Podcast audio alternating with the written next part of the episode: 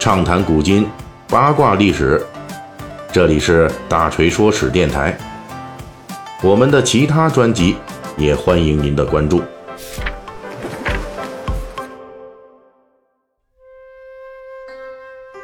之前咱们这三国主要是讲了两期这公孙瓒啊，讲他的这个崛起故事，作为这幽州著名的狠人啊。那中间呢，由于著名的咱们于敏院士的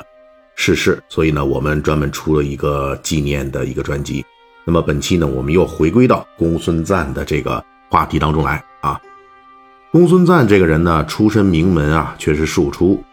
导致了他心理上受到了很大的创伤，并且很大程度上影响了他的行事逻辑。因为公孙瓒所在的公孙家是幽州地面上少数的世代两千担大官的家族，但是公孙瓒呢，因为他母亲只是侍妾一类的，所以是庶出。按照当时东汉的普遍的宗法制，公孙家锦绣花儿一般的家业以及家族显赫的地方影响力，都将由公孙家的嫡子，也就是正妻的儿子来继承。而作为妾室的儿子，那公孙瓒只有在旁边白白羡慕嫉妒恨的份儿，一毛钱也拿不到。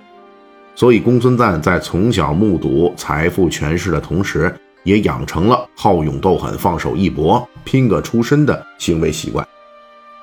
结果就是我们在正史中看到了这公孙瓒是特别能玩命的这么一个人。但是我们这儿也要强调一下，在汉末的乱世来临之际，能玩命、舍得玩命固然可以算一个优点，但是如果是只能玩命，那一样是没出路的。咱们之前介绍的这汉末的这些枭雄啊，狠人可不算少，能玩命的甚至是不要命的程度上，那能跟公孙瓒并驾齐驱的也不少。比如说西北二人转、马腾、韩遂，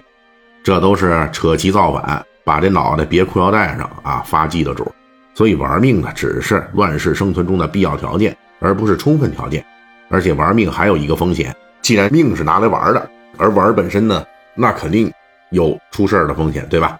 比如公孙瓒这种骑白马、手持长矛，带头冲向少数民族的，虽然勇猛异常，而且弄得边境少数民族也很怕他，但是人家再怕你，这少数民族骑兵也不是泥捏的，也不是混饭吃的。遇到公孙瓒来攻击，人家一样也会还手，也会拼死抵抗。而战场上刀剑无眼啊，死亡的阴影是一直笼罩在公孙瓒身上的。说不定哪一天，那一直飞来的暗使就直接的要了他的小命。历史上的公孙瓒呢，也确实在战场上经历过多次的命悬一线。最危险的一次是他进攻辽西乌桓首领丘陵居一战，公孙瓒先胜后败。在追击乌桓的过程中，冲得太远了，被人掐断了后路，围困在辽西边城里。随后乌桓骑兵围攻这个边境小城长达半年，公孙瓒啊率部坚守城池，最后弹尽粮绝。公孙瓒一看实在挺不下去了，就跟手下人一一告别。那这摆明了是打算这一仗啊就不想活了。然后公孙瓒带着最后的残部决死突围。幸亏对面的乌桓骑兵虽然说是人多势众，但是呢，毕竟也是经过大半年的围攻，也都疲惫不堪了。结果呢，被公孙瓒幸运的钻了空子，突围而出。所以说，只是玩命斗狠，由于一个人的力量有限，就是以一挡百，都是迟早要把命送掉的。但是公孙瓒在历史上却靠玩命，把自己玩成了幽州骑兵天王，这怎么回事呢？这还是要感谢他所处的大环境。我们可以这么说，如果是说他不是在边境的幽州玩命，而是在中原的州郡玩命，那么在汉末剧烈的乱世纷争中，他 百分之九十九 的可能性是创业为伴身先死。嗯，就是这创业的这个路还没走完呢，基本可能就得把自己这命给玩进去了。为什么呢？因为在东汉的这州郡地方体系中啊，地方豪强大族基本是垄断了一地的所有经济特权。像公孙瓒这类的空有一身本领但是没啥出身的庶出子弟实在是太多了，他们中不乏跟公孙瓒一样的玩命者，但是呢这没用，他们中绝大部分都无声无息地消失在历史长河之中。而公孙瓒在幽州就不一样了，这里的一大特产就是边患，也就是呢少数民族骑兵入境劫掠特别的频繁，因此边境冲突特别多。在两军阵前生死一战的时候，家庭出身就不是首要因素了。弓箭长矛可不认所谓的世家大族，谁勇敢谁能打才是活得长久的优势条件。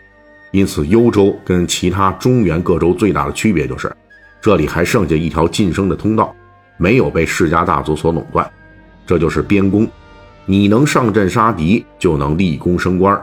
因此边境战争如同磁石一样，吸引着包括公孙瓒在内的众多的庶出子弟、商贾子弟啊，成千上万的这些人跟公孙瓒一样，没有天生的前途，想要富贵那只有上战场去玩命，给自己搏一个好前程。